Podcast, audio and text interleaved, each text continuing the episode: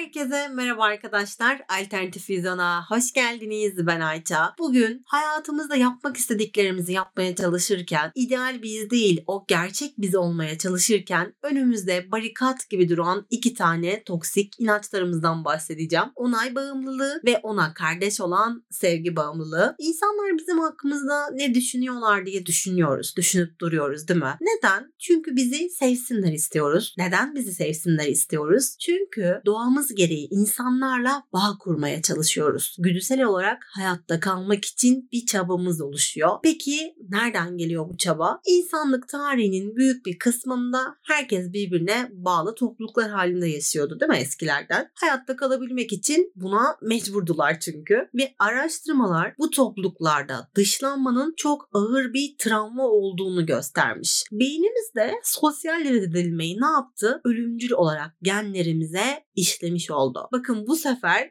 çocukluğumuza değil dünya tarihinde dönemler öncesine kadar indik. En derinlerimizdeki sebep aslında bu çünkü. Peki bilim ne diyor bu konuda? Biliyorsunuz ben bu tarz psikolojik konularda varoluş bileşenlerimizin psikolojimiz yaşadığımız olaylarla şekillenirken bu bileşenlerin nasıl hareket ettiğini, bizi nasıl yönlendirdiğini de anlatmaya çalışıyorum. Hatta erkekler ne ister bölümünde kadın ve erkeklerin davranış şekillerini anlatırken de uzunca bahsetmiştim bilim araştırmalarının sonuçlarından. Onaylama isteğimizin konusunda da yapılan araştırmalarda genlerimiz var ve bu genlerin özgüvenimizi azaltırken onay alma ihtiyacımız da çoğalttığı görülmüş. Bunlar bağlanma hormonu oksitosin olarak geçiyor isimleri. Dolayısıyla onaylanma davranışlarımızı tetikleyen bu genler bizim bağlanma aksiyetimizi yükseltmeyi sağlıyor arkadaşlar. Yani kendimizi bir inşaatın temeli olarak düşünelim. Üzerine yapılacak her şeye olmaya mümkün. O temeller bizim genlerimiz ve insanlığın ilk tarihlerinde bu genlere işlenmiş hayatta kalma normları. Zamanla bu genlerimiz evrimleşiyor ve biz güdüsel olarak yaşadığımız olaylardan da öğrendiklerimizle insanların düşüncelerine, sevgilerine belki de farkında olmadan bağımlı hale gelmiş oluyoruz.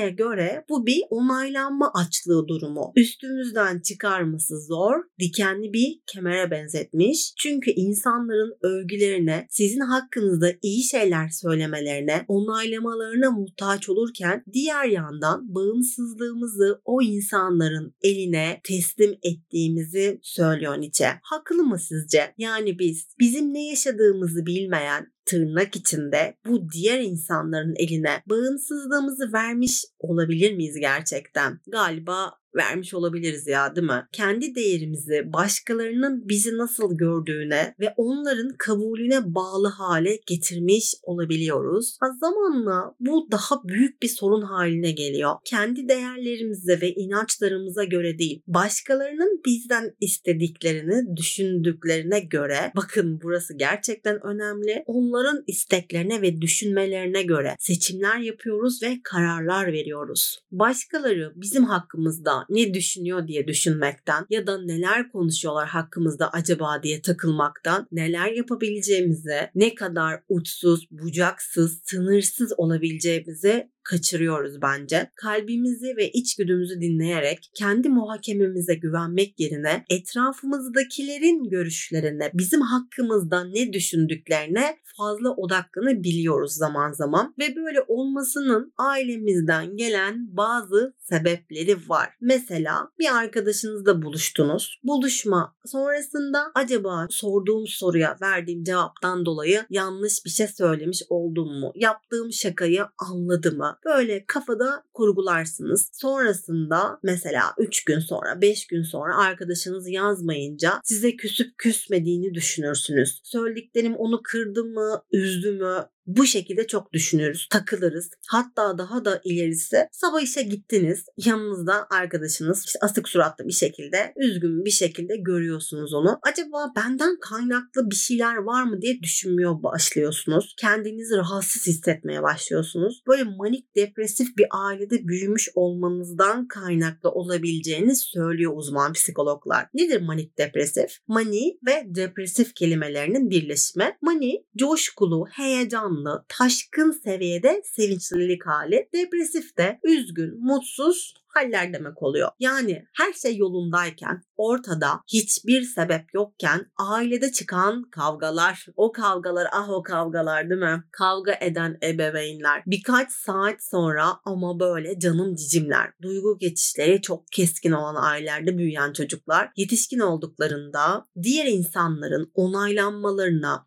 sevgilerine maalesef bağımlı hale gelebiliyorlar. Vardır mutlaka böyle değil mi? Beni dinleyenler arasında. Her şey güzelken evde böyle bir anda her şey tepe takla oluyor. Anneniz ya da babanız öfkeleniyor. Sonra size kızmaya başlıyorlar. Mesela bugün izin verdikleri ya da kızmadıkları bir şey, normal gelen bir şey yarın olduğunda ya da iki gün sonra o konudan dolayı size sinirlenip kızabiliyorlar. Ya şu dengesizliğe bakar mısınız?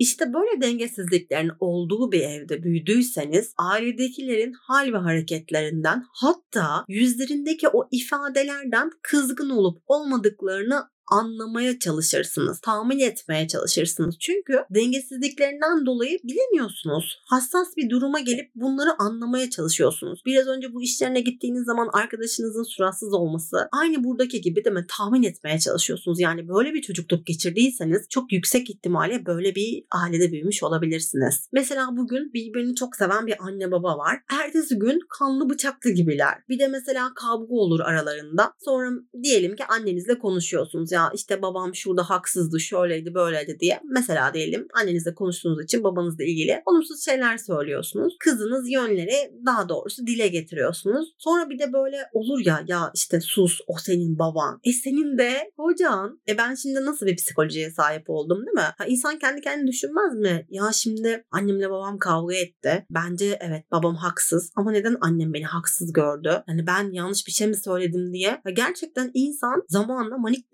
depresif bir hale gelir. Bu şekilde yaşamış olduğumuz gelgitte durumlardan dolayı diğer insanların onaylanma ve sevgiyle bizi bağımlı hale gelmiş olurlar. Bu şekilde yaşamış olduğumuz gelgitte durumlardan dolayı diğer insanların onaylarına, sevgilerine bağımlı hale gelmiş olabilirsiniz. Bu sebeplerin yanına başka etkenler de ekleyeceğim şimdi. Örneğin çocuklukta annenizden, babanızdan, öğretmenlerinizden sevgi, şefkat, kabul, onay almaya çalıştınız. Böyle bir büyüme şekliniz oldu. Başkalarının onaylarını istediniz. Bunu telafi etmeye çalışabiliyormuşsunuz büyüdüğünüz zaman. Yani bu sebepten dolayı da büyüdüğünüzde onaya ve sevgiye başkalarından dolayı bağımlı hale gelmiş olabiliyorsunuz. Bir çocuk düşünün hatalı davranışlarında onu sürekli eleştiren, yaptığı güzel hiçbir şeyi görmezken kötü şeyleri eleştiren bir ailesi var. Böyle büyüyen bir çocuk büyüdüğünde etrafında sürekli onu onaylayan insanlarla yaşamayı seçebiliyor. O eksik kalan tarafın çünkü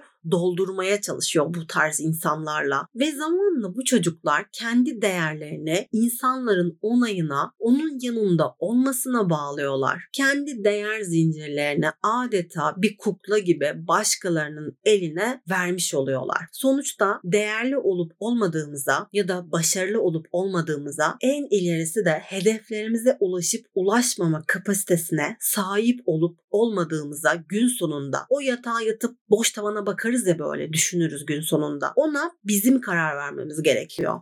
Yani ben değerli miyim, başarılı mıyım, Hedeflerime ulaşacak mıyım, ulaşmayacak mıyım? Hiç kimsenin onayına ya da sevgisine bu konuda ihtiyacınız yok. Sizin karar vermeniz gerekiyor. Bir insanın değeri nedir? Aradığı şeydir diyor Mevlana. Eğer sen can konağını arıyorsan bil ki sen cansın. Eğer bir lokma ekmek peşinde koşuyorsan sen bir ekmeksin. Madendeki inciyi aradıkça madensin. Ekmek lokmasına heves ettikçe ekmeksin. Ve devam ediyor Mevlana diyor ki beden dağının içinde mücevher var. O mücevherin madenini ara. Ama dışarıda değil. Aradığını kendinde ara. Başkalarının onayına bağımlı olmadan, onların düşüncelerine takılmadan, bu bağlılıkların tükenmişlik ve bitkinliğine neden olmadan farkına varmamız gerekiyor arkadaşlar. Bu düşük özgüven güvenli olmamıza sebep oluyor çünkü. Kendimizden zamanla şüphe duymaya başlıyoruz acaba yapabilecek miyim? Ya olacak mı bu iş diye. Başkalarını memnun etmeye fazla odaklanmamızı sağlıyor bu durum. Kendi kişisel ihtiyaçlarımızı da ya ertelemiş oluyoruz ya da zamanla farkında olmadan iptal etmiş oluyoruz. Bakın mesela 4-5 tane arkadaş buluşacaksınız. İşte WhatsApp grubundan konuşuluyor. Ne zaman, nerede, işte buluşalım, kim müsait diye. İlk sizden kendi diğer planınızı iptal etmenizi istiyorlarsa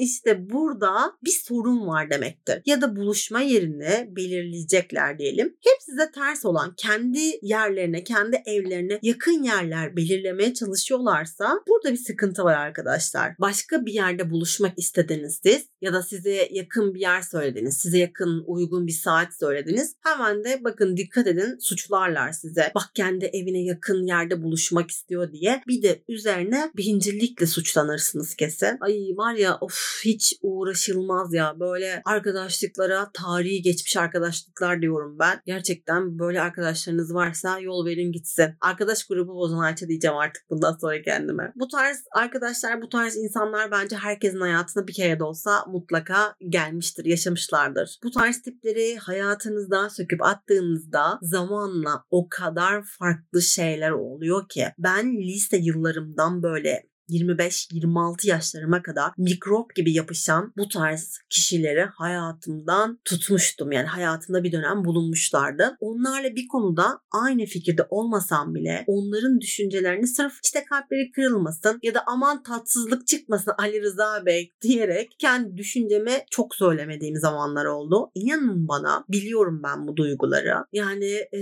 ben de yaptım bu şekilde gelirim giderim ay tamam ben yaparım tamam sen zahmet etme diye böyle 5-10 senemi heba etmiştim ben de. Bir de bilginiz olsun eğer uğraşmadıysanız ya da henüz bu tarz insanları hayatınızdan çıkartmaya düşünmediyseniz bunlardan kurtulması kolay olmuyor arkadaşlar. Bu kalemun gibiler her söylediğiniz şeye göre şekil alıp duruma göre o renge bürünebiliyorlar çünkü. Ben nasıl kurtuldum? Onlarla beraberken mutsuz olduğumu ve gerçekten Ayça olmadığımı fark ettim. Bir anda kestim böyle bıçak gibi. Asla iyi olan anıları hatırlamadım. Hatırlamıyorum da. Yumuşamak istemedim çünkü bana hissettirdiklerini düşünüp o kötü şeyleri düşünüp onlardan tekrar tekrar vazgeçtim. Şu anda da gerçekten istediğim yerdeyim. Evet canım ya sen de yapabilirsin. Bakın Diyojen'in bir hikayesi var. Bir gün Diyojen çok dar bir sokakta zenginliğinden başka bir şeye olmayan kibirli bir adamla karşılaşıyor. E, ikisinden birisinin kenara çekilmesi gerekiyor. Adam ben serseriklere yol vermem diye kenara çekilmiyor.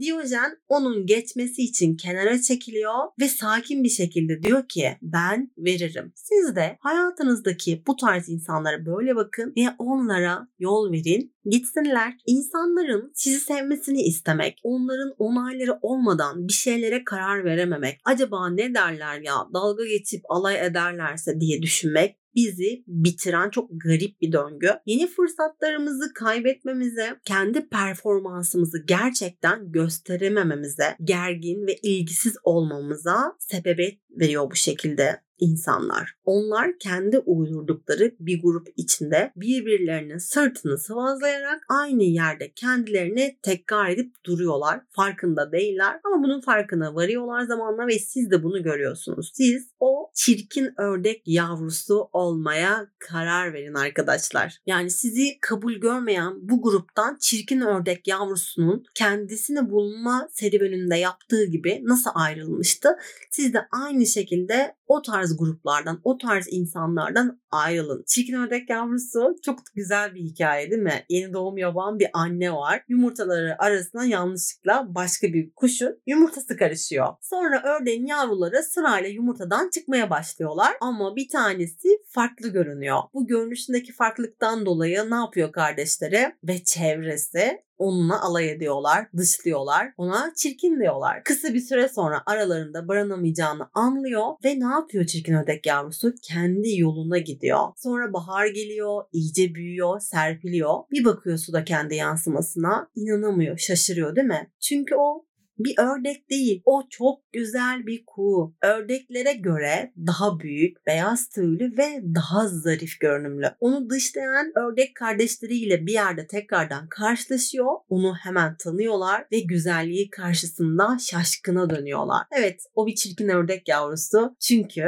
o bir ördek değil kuğu. Bu çok basit görünen bir çocuk masalı değil mi? Hepimizin bildiği bir masal. Aslında burada çok önemli bir gerçeği anlatıyor bize. Farklı olanını dışlama eğilimi. Yani masalın sonu iyi bitiyor. Sizin hayatınızda da bu şekilde masalın sonu iyi ve çok güzel bitebilir. Kimse için bir şeyinizi değiştirmek zorunda değilsiniz. 40 kilo musunuz? Küçük bir kedi gibi böyle miyav miyav dolanın ortalıkta. Bırakın konuşsunlar. Ya da 70, 80, 90 kilo musunuz? Devirin, devirin o vücudunuzla. O dağları yerinden oynatın. El alem kim? Yalnız el alem kim deyince böyle bu işin sonu Seda Sayan'a bağlanacak gibi görünüyor. Sen kimsin be diye bağırmak istemiyorum şu anda bu podcast'te. Bence arkadaşlar benim de yaptığım bir şey bu. Bu hayattaki en doğru şey olduğunuz şeyin kalıbına girmek. Yani siz neyseniz o kalıba girin, o yolda ilerleyin. Hani e, Kül Kedisi masalında bugün masallardan gittik yalnız çok da severim bu masalları. Çünkü masalların aslında çocukken anlayamadığımız çok güzel verdiği dersler var. Kül Kedisi masalında aslında üvey kardeşler onlara ait olmayan o kadar özel bir cam ayakkabıya nasıl girmeye çalışıyorlardı değil mi? Aslında bence bize o masalda göstermek istedikleri buydu. Yani bir şeyi eğer olmuyorsa zorlamamak ve size ait olan bir kalıba girmeye çalışmak. O cam ayakkabı gözünüze çok güzel görünüyor olabilir. Ama siz o cam ayakkabıya ayaklarınızı sokamıyorsanız yani size olmuyorsa sizin gitmeniz gereken yol, yapmanız gereken şey o değildir arkadaşlar. Kendi ayakkabılarınızı kendiniz üretin ve o kalıba girmeye çalışın. Bu bölümün de sonuna geldik. Beni dinlediğiniz için çok teşekkür ederim. Görüşmek üzere. Hoşçakalın.